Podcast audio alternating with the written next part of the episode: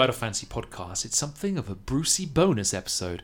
I'm joined by Liam Welton. Hey, hey, hey. I like we've made this very sensual straight away. Um, Liam, Welcome to our parlour.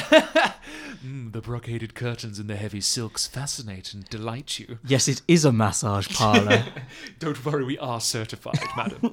um, we well, the reason there's only two of these voices and we've got ever so close to the microphones is uh, Liam had the bright idea of doing a bit of a, a DM tip session because, as we mentioned in a recent uh, middle bit of the pod, Liam is a, I would argue, probably a, mo developed DM GM dice meister than I am because you've got a lot of history in game design and writing for games and also running TTRPGs for people. yeah, I mean, I I think you've, I think you've done it longer than I have. Like D and D has always been one of those things where I'm like, oh, I would really like to do it if only I had friends. And then you found and then you found us on an online marketplace. yeah, Yeah. Yeah. And paid the requisite amount. Now we're your friends. Well, that, that is always the thing. It's friends and time and uh, uh, like the actual you know nerdy dedication bit. It's the fun bit. It's the it's the organisation as with everything that kills it. oh yeah, But you you you had the bright idea of maybe sharing a couple of the tips we picked up over the years because there's a lot of um, sometimes conflicting advice. I think is fair to say. It can be a very and like you say, it's a very daunting thing for a fresh face young ma- young man or woman to be like, I'm gonna I'm gonna DM. yeah, yeah. Oh my god, what's involved?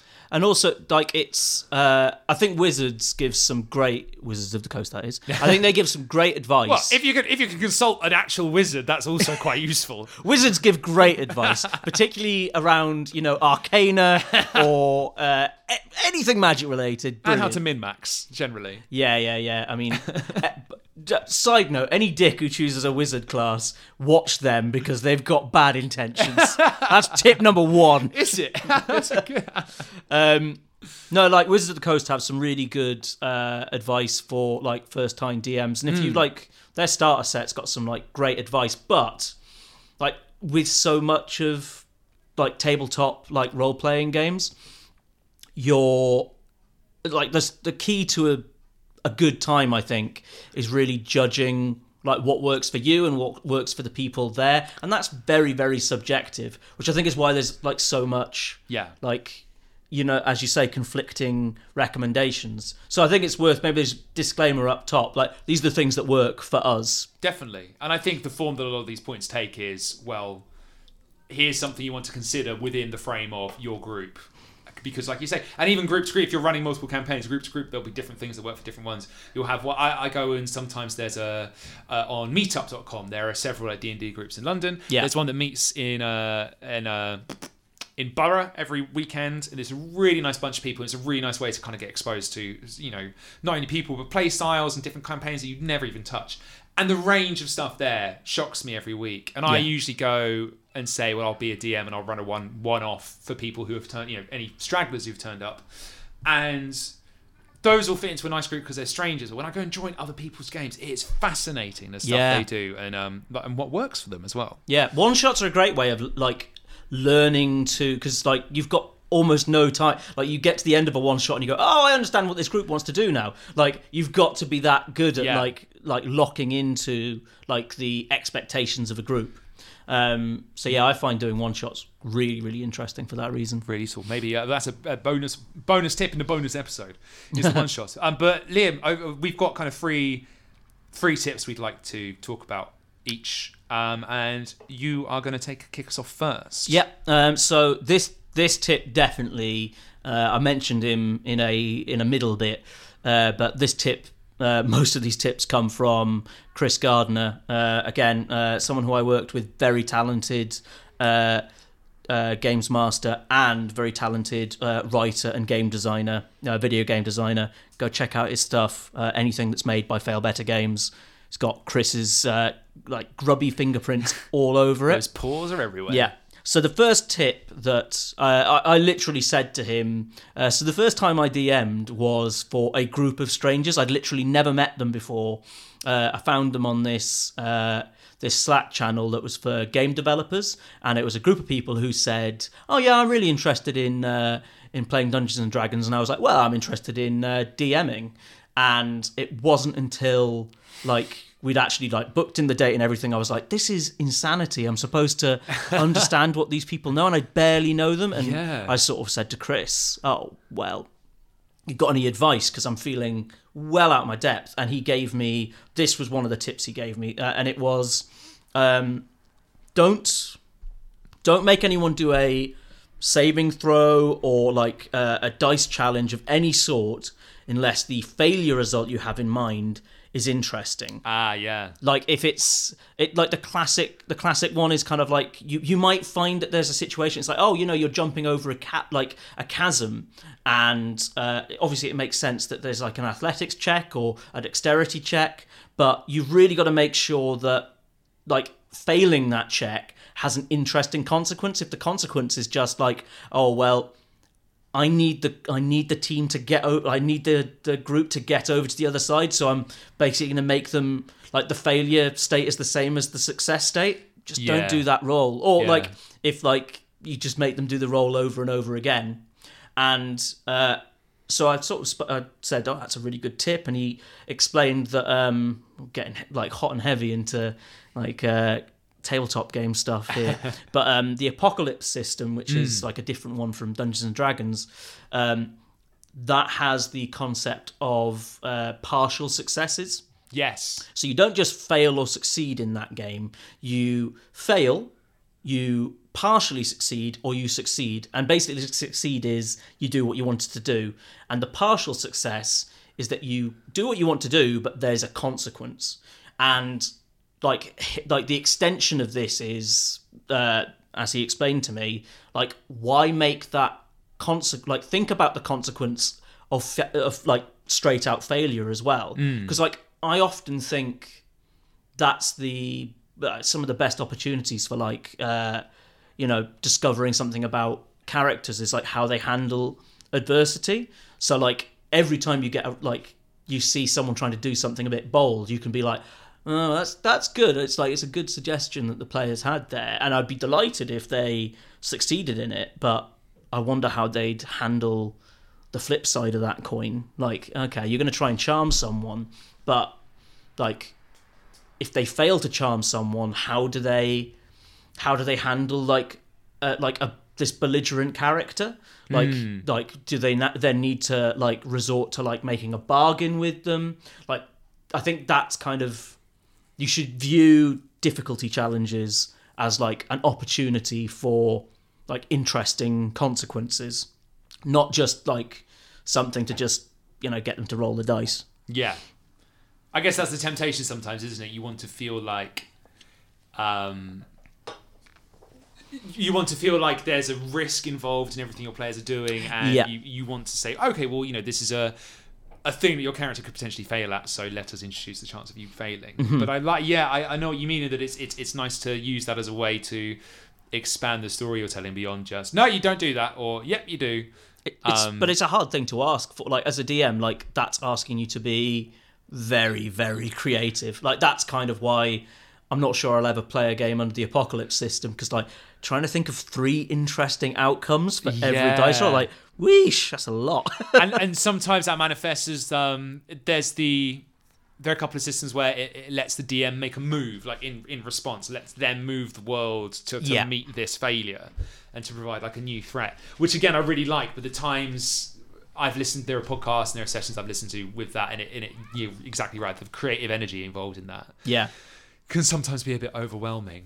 Um, but I like, I really like that point, and it just it feeds into stuff I've heard over and over again from other podcasts, which is just always have stakes, like always make roles have stakes as well.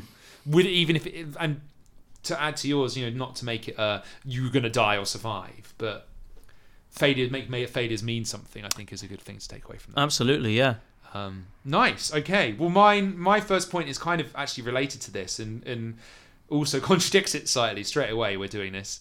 Um, Which is, I, you know, the rule books are wonderful. Any, I mean, this goes for any tabletop RPG, right? The rule books are always a wonderful resource, and you should get them, and you should know the systems as well as you can, depending on your taste.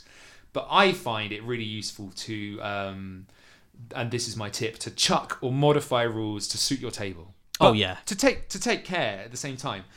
and I guess it feeds into what you're saying about DC checks and, and, and you know making those work for you. But sometimes there are some rules in D and D to be specific, which I just I've just thrown out already. Carrying capacity is Yeah. one of those. In which Absolutely.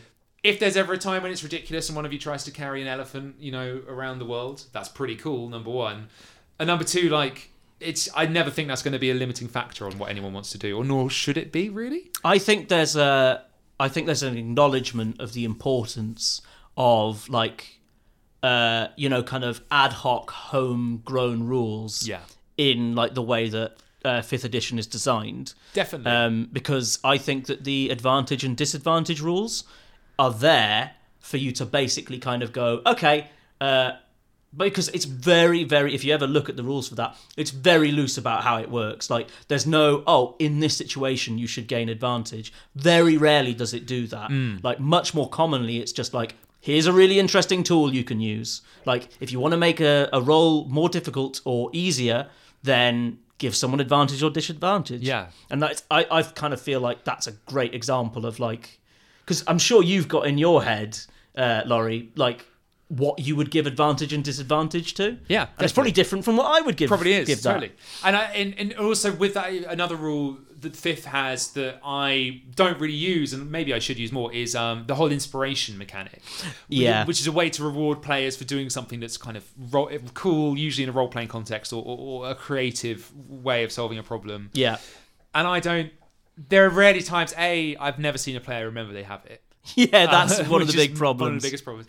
And two, it just feels like a a strange way to, you know, if someone really inhabits their character, rather than making something happen immediately, or you know, if advantage works, right, using that or something, to be like, okay, well, here's a bankable dice you can use in the future for something because you once did something very in character. I just don't really, I don't really see. But then, of course, there are always going to be counter examples where actually that's a really appropriate way to use it, or or a, a counter group of players where you go, actually they really enjoy that and they get a lot out of it. I, Um, I actually tend to use uh, advantage and disadvantage in the same way inspiration is supposed to be used. yes, yeah, me too. Like really. I say, I say to people, "Oh, I'm going to give you advantage if you try and do something like this in future," because it's because it's a great way of like encouraging uh, players to play to type, which is one of the big things you try and do, Was right? that and episode one that we did when when Tarin goes to to shimmy down the um the the banner and Yeah. wrap it around their skeletons? I remember being like, "Yo, that's that's one of the coolest things I've ever heard, and exactly what a pirate would do." Yeah, So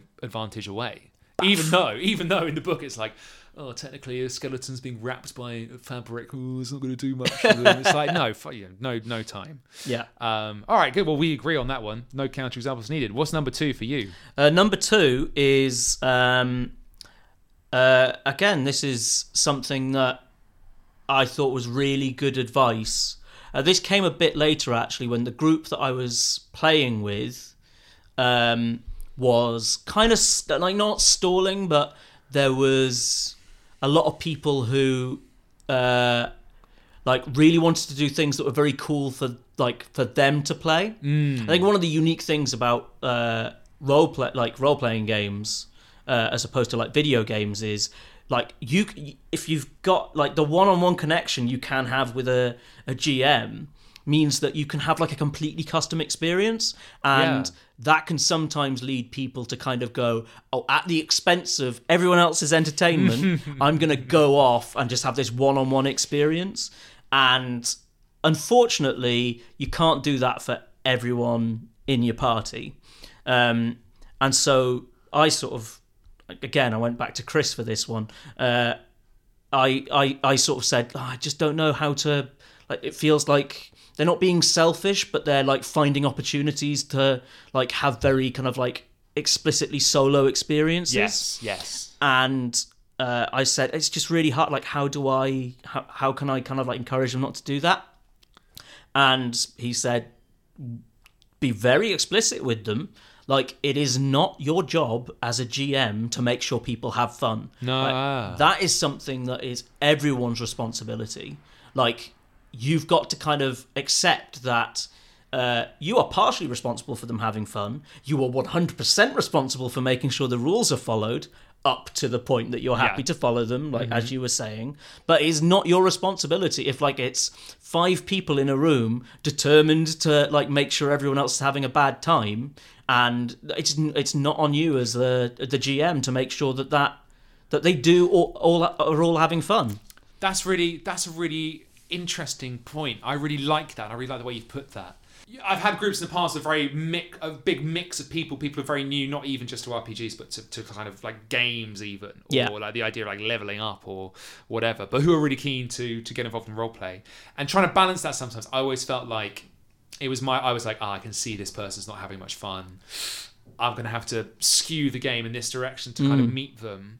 And as soon as I started doing that, it really threw it all off. And yeah, I, I, I really like that because, of course, you know, you're going to have people who don't enjoy the game sometimes. You're going to have people who don't get the, the, what they expect out of it. or But you can't. You can't kind of hijack the game in order to make it work for them. I guess Yeah. is, is part of it. you can't you can't fix that single-handedly like it takes Especially the entire it takes the entire room like yeah. Uh, and sometimes you don't want to flag that someone's because like you pick up on it as a gm you kind of go that person's falling out of love with this situation Hmm. but what you need to try and do is kind of like like get everyone to rally round and try and like bring that person back in uh, and like I don't want to get. I mean, this is quite a serious thing to say, but I'm going to say it anyway. Um, like I've suffered with like mental health problems uh, in the past, and a lot of it has been around the anxiety that I need to make sure everyone around me is okay. Um, and like actually, like GMing has been incredibly helpful in that like you can tr- like you can like D and D or any like tabletop game, it's a game of chance. Uh, you're rolling dice, the players are rolling dice, and I can have the best intentions in the world for my players. And sometimes the rules of the game are going to make them unhappy. And like, I can't, you can't hijack that and try and make everyone happy. Like, that's uh, like, like the dice uh, affect that all the other players affect that. That is not something you as the GM can like do. And having to come to terms with that was like incredibly therapeutic for me because like it was this sudden like just kind of like oh yeah like I can be well intentioned but I can't I can't make it all like perfect No. uh, and I think that actually, like, like big tip for me for people who are just starting out, or not just starting out, like people who do it all the time, like release yourself from the burden of like having to make sure everyone's having a good time. Like that's like that's something that everyone has to do. You know? That's nice. I, I really like that, and I guess that there's a, a kind of second a secondary element to that as well, which is actually the players. And I've noticed it with us three, and obviously we're we're quite we're all very good friends to start with, Yeah, yeah. and I think we all play in quite a similar way. But the three of you now, I think, all pick up on what each other likes and what each other is good at, and where each other will go in a Yeah. certain situation, and that lends itself to some much. As you get that understanding and you make those allowances for each other and say, actually, this is a time for you know, a perfect Zach opportunity here, the perfect Teddy opportunity here. Yeah. again really works. And also kind of belies what your characters are doing hopefully you know Yeah. as they learn to cooperate. Oh what a lovely one. Um, my second point is actually quite related to that um, and i think it's going to cover a lot of the same ground so i'll keep it brief. Um, but it's again not putting too much onus on the dm but but obviously a big part of it is is being alive to what your players are enjoying and, and mm. like you say that's pretty obvious most of the time you can see if someone's been quiet for an, for an hour or something Yeah. but then use that knowledge to give them their little time to shine. And whether that is, you know, making a whole challenge that's designed around a bard's skills, for example, and letting them do that, or more subtly just giving different people an opportunity to to take control and to be the, the point on a given mission or whatever, or a a bit of role playing. I think that's I think that's an important way to keep people engaged and alive and Absolutely. Also, it's playing to kind of like the unique strengths Yeah. of the game. Like I say, like um, you can go and play like uh, like World of Warcraft or like Neverwinter Nights. Or, oh, we all have. Uh, we all have. Um, and like these games are designed to give you a certain amount of latitude uh, as to the way that you kind of like ap- approach a problem. But there is no game other than like uh, like a live like role playing game where you can like come up with an idea and then like sort of like fire it at a games master, and they will go, "What are you gonna like? Like, what's a great, interesting thing they wouldn't have thought? Like, you can't get that." anywhere else and like this is a really really good like example of like giving people those moments to have those kind of like those things that they won't get anywhere else Yeah. makes me feel so kind of i get very excited about the idea of like role-playing games i think they're really special Until you play one and then you remember. No, yeah i'm fucking sick of them yeah no, it's um, yeah, I I think that's really nice. And also, actually speaking as a as a uh, what did me and um, the word that me and Paddy came up with was Dice Chief to command all TTRPGs. yeah Uh, yeah the thing that makes my heart swell as a dice chief is when you get you you get that connection with someone and they really enjoy a moment and then quite often it will feed into the way you tell your story or the way that it pans out in a really pleasing way where everyone has agency in it and it's just oh it's just an all round it's a circle of goodness yeah well it's in the same way like uh, it's not the dm's job to or the, the gm's job the dice master chiefs. dice chief. Thank you. uh, it's it's not their responsibility to make sure everyone has fun. Hmm. it's also not their responsibility to tell the story. Like you are not like as a player having a story told to you. No. You are like it's like automatic writing. It's something you're intimately involved with or you should be intimately involved with. Like it's a story that you're all telling together. Like that's brilliant. Um back to you then. What's okay your, my uh, my final your pièce de uh, résistance. yeah my final tip. Uh this one's quite uh, granular. So this is this relates more to combat than anything else. But um uh so uh you, you get the opportunity when you're kind of like giving descriptions for like the environment or a person to um like it's very daunting sometimes like having to give that description but it's also really really fun. And uh like often like you have kind of like almost like you have establishing shots. Like if Yes. you like if there's a visual like version of it.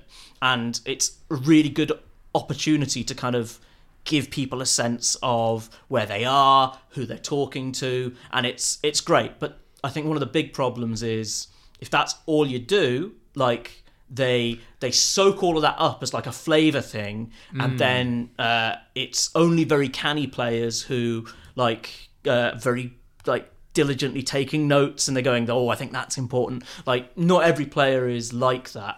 So i think like my final tip is um like try and like re-describe uh situations and people like in a context where it's more useful for players uh, Right. I know that sounds really abstract, but like I'll give like an example. Like I've I've played games before where players are in combat, basically stood like the way like they're stood in a line opposite the enemies, and they're literally just like lobbing like spells or like stepping forward to take slashes, and they're not really taking into consideration the environment. And like I've spent ages at the beginning like describing like these like low walls and like uh, rundown buildings and like cover and opportunities for them to kind of like jump from on high and the problem is like unless someone's sitting there and like writing down absolutely everything in their turn they're not going to be thinking about the room it's almost like it just becomes a box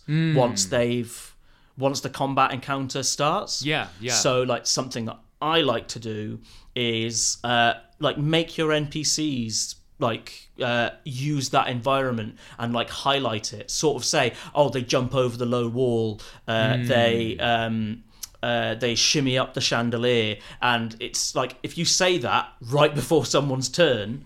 Then you're giving them a prompt. they don't have to act on it. They No. if they don't have to. You're giving them a prompt like, oh yeah, that's what the environment looks like. I'm going to do something with that. And uh, I remember there being uh, I'd noticed it as a flaw in uh, the group that we were uh, in together. Yeah. Um, like everyone just kind of like just firing off spells, and I I tried this technique of like like heavily describing uh, the actions of I think it was like a group of spiders.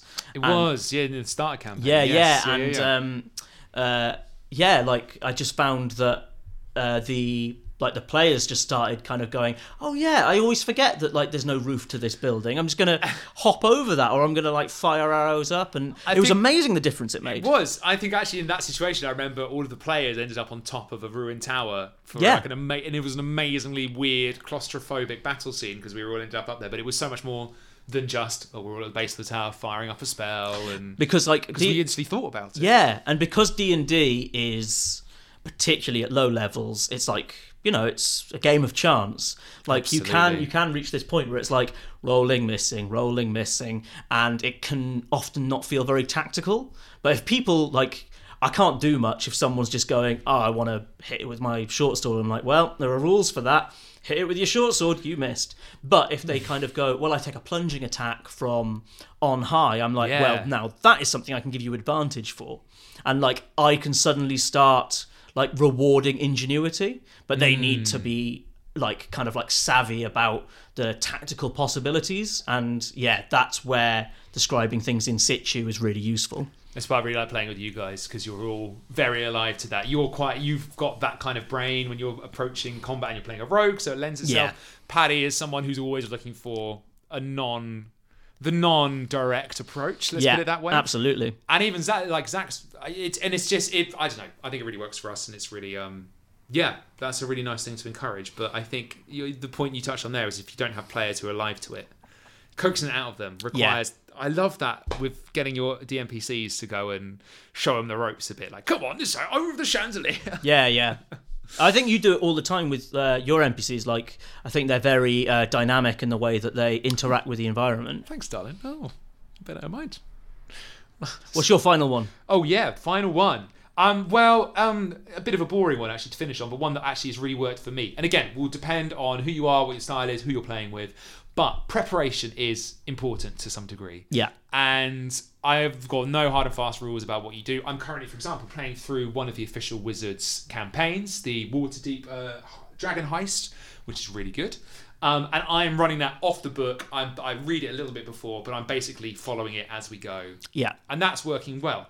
Other times, uh, starter campaign being one of them, and again, first time I read that thing cover to cover. But I'm not really talking about that so much. I'm not talking about reading through the DM's guide and stuff. That can all be useful for picking up monsters and stuff, or loot you want to get involved, or a, a, a spell you think's really interesting you want an NPC to cast. More that there's some really boring admin stuff that can make your life so much more easy. I think.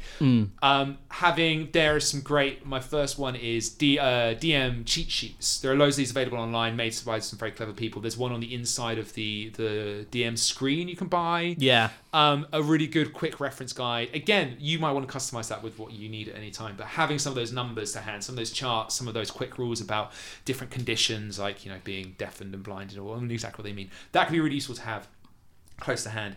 Other things I find really useful are a list of NPCs who aren't important, who you can just chuck in at any point. I'm pretty sure that's a that's a Matt Mercer special. That one. Yeah. Um, if you don't fancy rhinos up all yourself, there are amazing randomizers on the internet. Um, Donjon is a great set of different D O N J O N of different randomizers for NPCs, for loot, for loads of things. Uh, for encounters, there's Kobold Fight Club, which you can make a little. You say, "What's the what's the level of my party? What's a good combat encounter for them?" Yeah. Um, Sly Flourish or the Lazy DM, who made the Lazy DM's guide, is this great guy and great resource for loads of pre-generated tables like that. He's also very good at taking you through the rules. Anyway, there are so many of those and so many people who will recommend those kinds of avenues for you.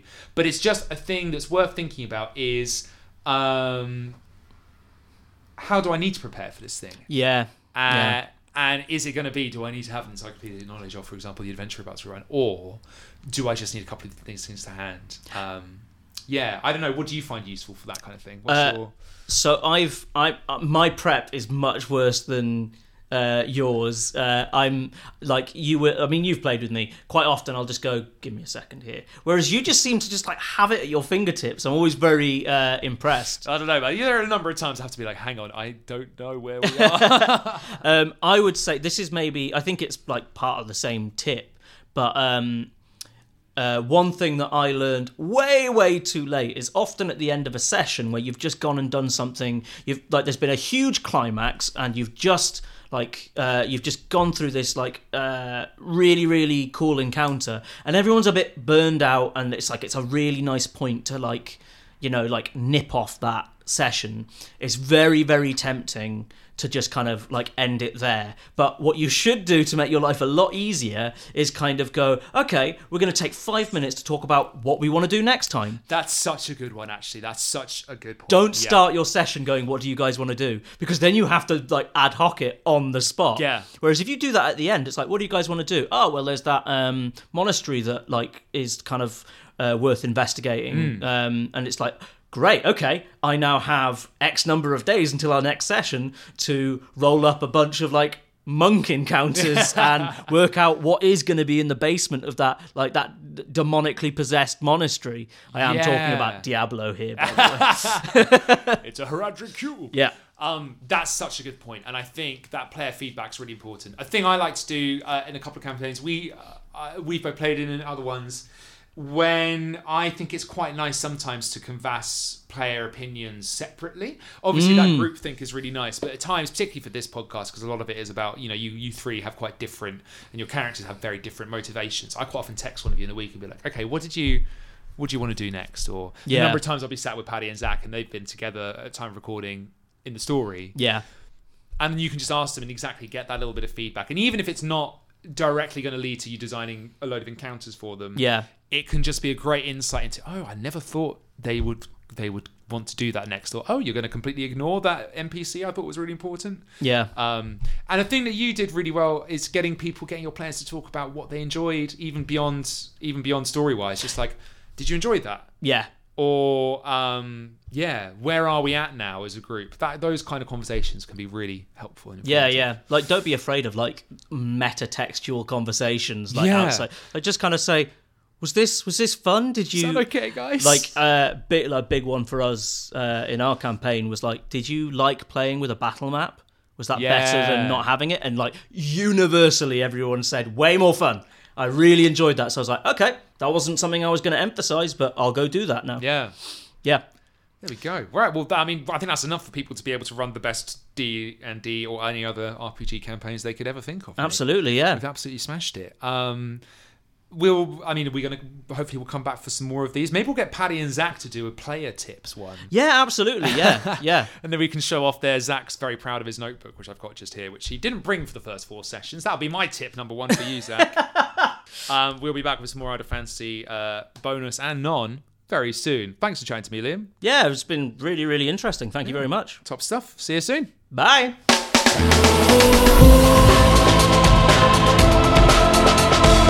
Thank